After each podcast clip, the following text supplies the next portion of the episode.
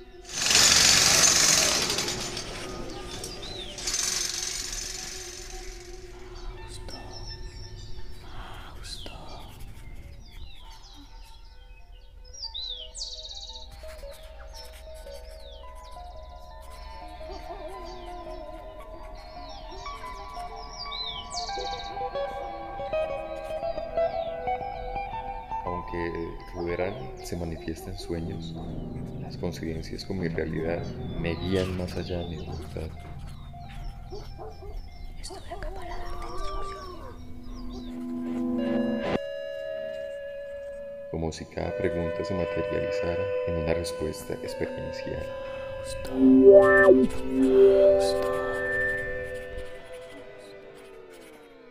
Tras documentar algunos casos de brotes, en uno de los asilos encontré un archivo de libros. Encontré un archivo de libros, un archivo de libros, archivo de libros.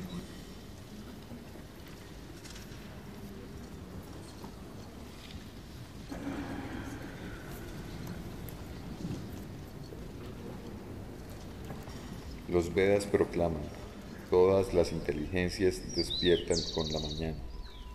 La poesía y el arte, las acciones humanas más hermosas y dignas de recordarse, germinaron a esa hora.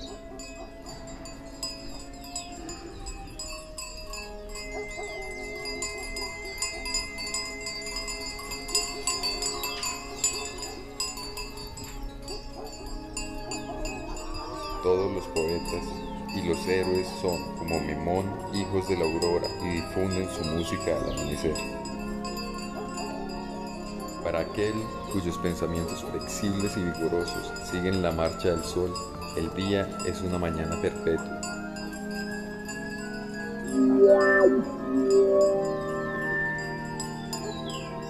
No importa lo que digan los relojes, las actitudes o los trabajos de los hombres, es de mañana cuando estoy despierto, cuando siento una alborada en mi interior. Toda una reforma moral supone el esfuerzo para expulsar el sueño. ¿Por qué los hombres aprovechan tan poco el día, sino porque están adormecidos? Estar despierto es estar vivo. Jamás encontré a un hombre que estuviera completamente despierto. No habría podido mirarle cara a cara. Debemos aprender a despertarnos o despertarnos totalmente y a mantenernos despiertos.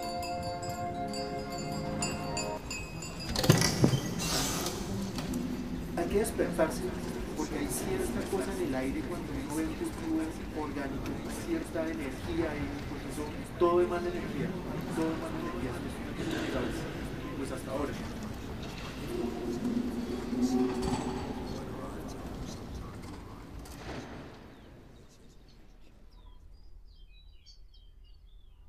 Debemos aprender a despertarnos o despertarnos totalmente y a mantenernos despiertos, no mediante recursos mecánicos, sino por una intensa expectación desalborada que no nos abandona ni en el más profundo sueño.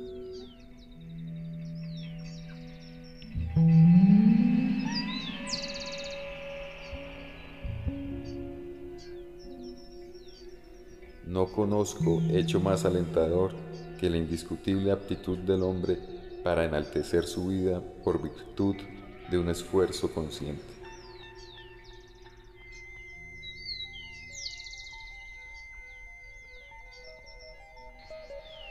Tras documentar algunos casos de brotes, En uno de los asilos encontré un archivo de libros.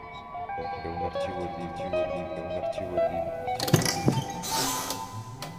Universo Lechuga fue desarrollado en el marco del Portafolio Distrital de Estímulos 2019 para Seca Web. Realización y producción radiolaria, la misma y Juan Manuel Giraldo. Con fragmentos del libro de Henry David Thoreau, Walden o La vida en los bosques, con la participación de Daniel Saldaña y mi nombre es Bon en la música.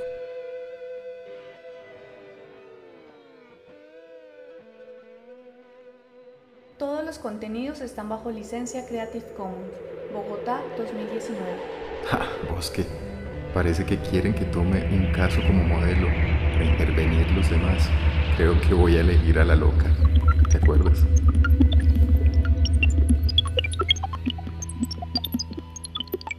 Es una mujer que se hace llamar Masabu.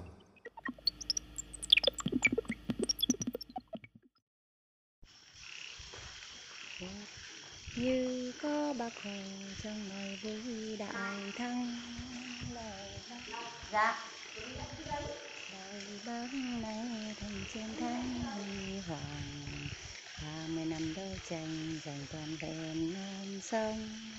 Ba mươi năm dân chủ cộng hòa kháng chiến đã thành công.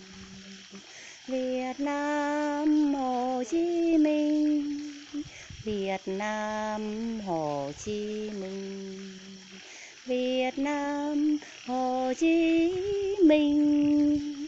Việt Nam, Hồ Chí Minh. Việt Nam thôi nhỉ? Hai, ba. Fukuoka, la revolución de una brisna de paz. Porque él era un japonés en los años 60, agrónomo, estudiadísimo, toda la cosa. Una solución modesta para un problema difícil.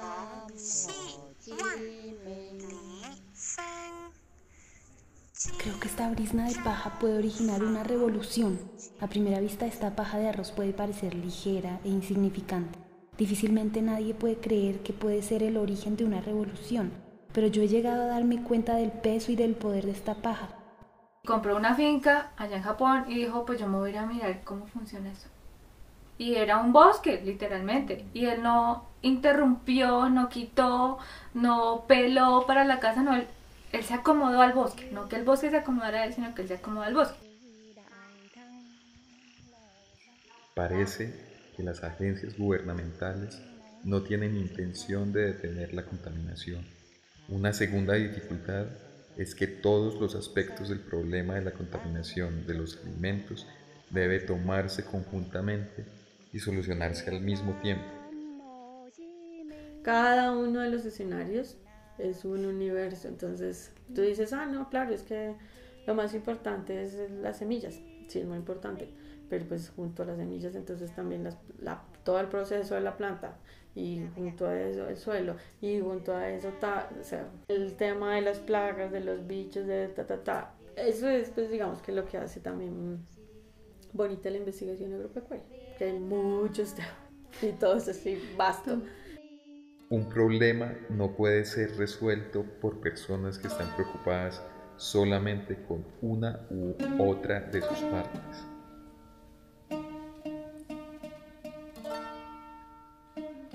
Mientras que la conciencia de cada uno de nosotros no se transforme de una manera fundamental, la contaminación no cesará. Por ejemplo, el agricultor piensa que el mar de las islas no es de su incumbencia. Creen que se deben ocupar de él los funcionarios del Departamento de Pesca, cuyo trabajo consiste en cuidar los peces, y que debe ser el Consejo del Medio Ambiente el que debe ocuparse de la contaminación de los mares. El problema reside en esta forma de pensar.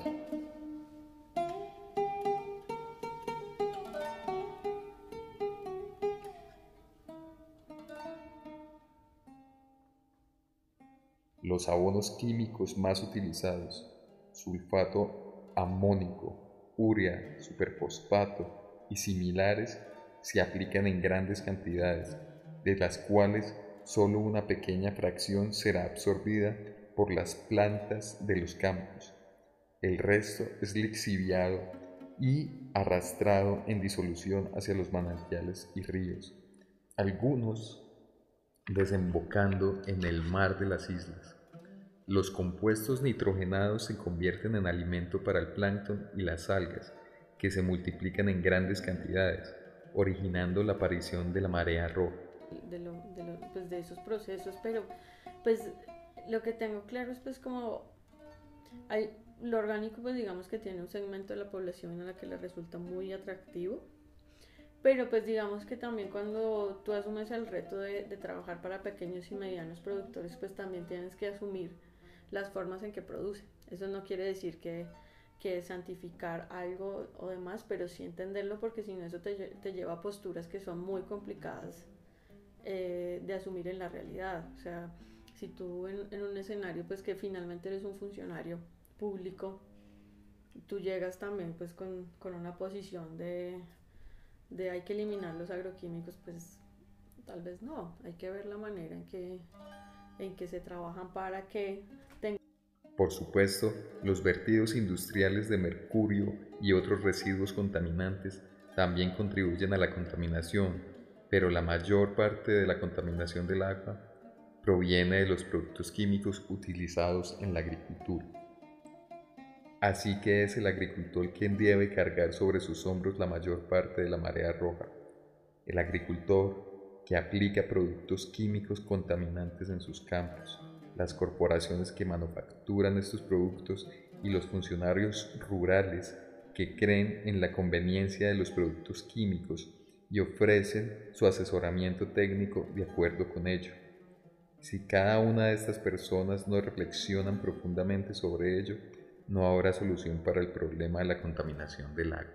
Allá tenemos una problemática fuerte y en la zona rural en general, y es el uso de agroquímicos. Entonces también empezamos a hacer investigaciones en convenio con la Universidad Nacional y financiados por Secretaría de Salud, donde empezamos a mirar qué impacto tienen los agroquímicos, pero a nivel crónico. No agudo, que sabemos que se intoxican y ya, sino qué pasa cuando una persona lleva expuesta, allá el promedio de exposición de un campesino son de 30 años. Entonces encontramos en esas investigaciones que hay alteraciones al nivel neurológico. El 80% de esos campesinos pierden sensibilidad al dolor, al calor. Y eso pues está relacionado también con el no uso de elementos de protección personal cuando el parque empezó teníamos un enfoque de buenas prácticas agrícolas, usábamos fertilizantes, agroquímicos como algo de buenas prácticas, pero sí lo hacíamos. Cuando empezamos a hacer como esos estudios, se darnos cuenta que la apuesta, que eso es una utopía, o sea, que realmente el usar elementos de protección personal va a afectar la salud, que eso no, no es como nos lo venden en la academia, que eso es la panacea, pues no, entonces empezamos como a apostarle a la agroecología, bueno, a la agricultura orgánica y posteriormente a la agroecología como transición. Entonces, como para mitigar un poquito ese uso de agroquímicos, empezamos con la Universidad Nacional también eh, a mirar otras variedades de papa que no se dan en el territorio, que fueran como más tolerantes y resistentes a las enfermedades, y hacer pues lo que hacían los indígenas anteriormente, a recuperar esas prácticas de siempre papa en asocio con maíz, con alberja, con, con haba, no solamente el monocultivo como se ve, y otras variedades de papa, las papas nativas. Entonces también eh, pues empezamos a montar parcelas, pilotos en las casas de los campesinos. Como ocurre en la actualidad, solamente aquellos afectados más directamente están activos en la búsqueda de soluciones a los problemas de la contaminación, como es el caso de la lucha de los pescadores locales contra las grandes compañías petroleras. En su lugar, los científicos proponen solucionar el problema con casos aún más absurdos. La realidad es que cualquier cosa que hagamos empeora la situación. Cuanto más elaboradas son las contramedidas, más se complican los problemas. Supongamos que se construyese una tubería a través de la isla que bombease el agua del Pacífico para verterla en el mar de las islas. Supongamos que esto puede limpiar el mar de las islas. Pero ¿de dónde va a venir la energía eléctrica necesaria para hacer funcionar la fábrica que construirá las tuberías de acero, así como la energía necesaria para bombear el agua. Se necesitaría una central nuclear. Para construirla se necesitaría cemento y toda una serie de materiales. Y también tendría que construirse un centro de procesamiento de uranio. Cuando se proponen soluciones de esta índole, solo se ponen las semillas para los problemas de contaminación de segunda y tercera generación que serán más difíciles de resolver y estarán más extendidos. Cuando se toma una decisión para solucionar los síntomas del problema, normalmente se asume que las medidas correctivas resolverán el problema en sí mismo. Raramente ocurre así. Los ingenieros no parecen poder asimilar esto en sus cabezas. Todas estas contramedidas están basadas en una definición demasiado estrecha de lo que va mal. Las medidas y contramedidas humanas proceden de una verdad y un juicio científico limitados. De esta forma nunca puede obtenerse una solución verdadera. Mis modestas soluciones, tales como esparcir paja o cultivar trébol, no causan contaminación. Son medidas efectivas porque eliminan el origen del problema. Hasta que se pueda cambiar la fe moderna en las grandes soluciones tecnológicas, la contaminación solo puede empeorar.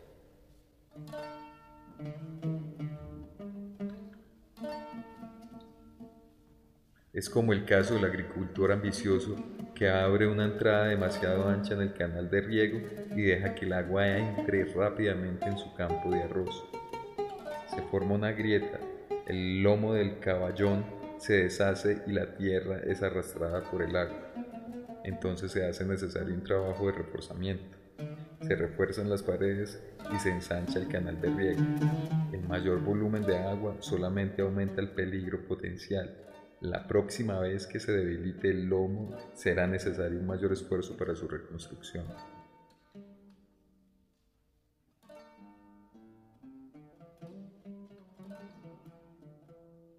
Entonces él empezó a sembrar así, entonces él cogía las semillas y las lanzaba. Y de un momento a otro, ¡pum!, le salía la mata de arroz. Y entonces se iba multiplicando el arroz solito, sin intervención de la gente sin intervención de la persona. Entonces, ese método, él fue el que creó el no arar y el ponerle la cobertura, porque lo que analizó, su gran análisis, fue el terreno más fértil que hay es el bosque.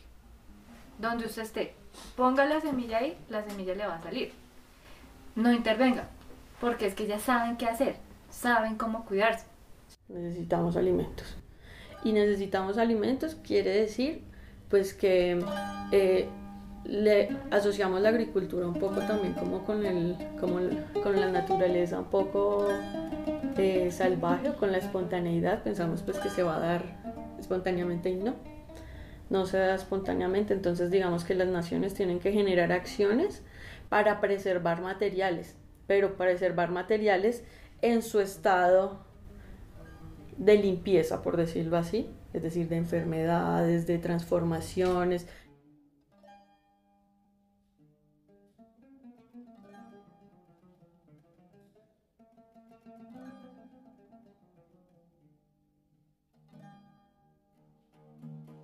Pues también el, el, sector agropecuario todavía es muy silencioso y es muy tímido también en poder decir cosas, muchas cosas chéveres que hace.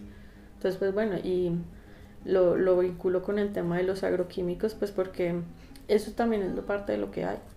Entonces, en ese sentido, pues también digamos que mirarlos solos, pues nos va, nos va a llevar a una postura también otra vez binaria. Mirarlo en el conjunto nos puede llevar a dialogar sobre más cosas, que no sea solo los agroquímicos, sino pues la combinación de agroquímicos, semillas, suelos,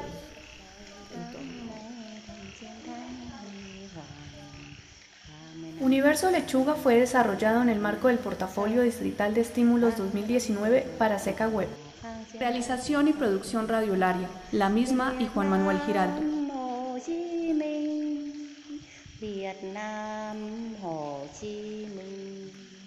Voces de Juana López y Juan Manuel Giraldo. Entrevistas a Viviana de Huerto Salvaje, Andrea Moya del Parque Chaquén en Sumapaz, Lady Tibaduiza de Agrosavia canto de la monja budista grabado por Toya y fragmentos del texto Revolución de una brisna de paja de Fukuoka. Todos los contenidos están bajo licencia Creative Commons, Bogotá 2019.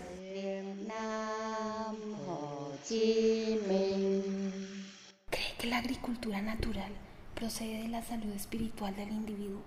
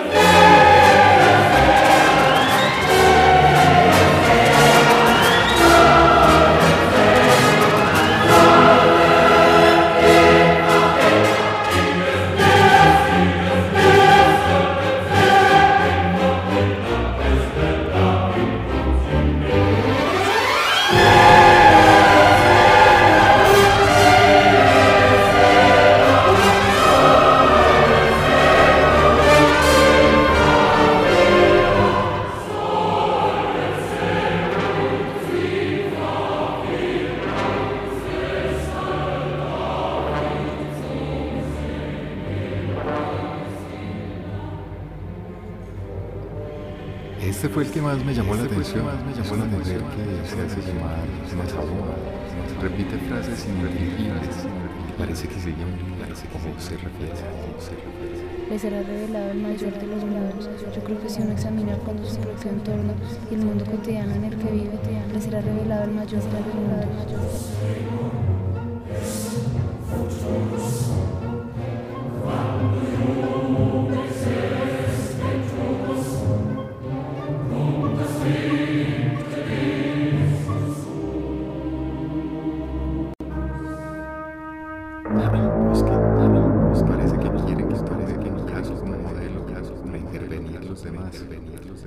Que voy a elegir a la loca.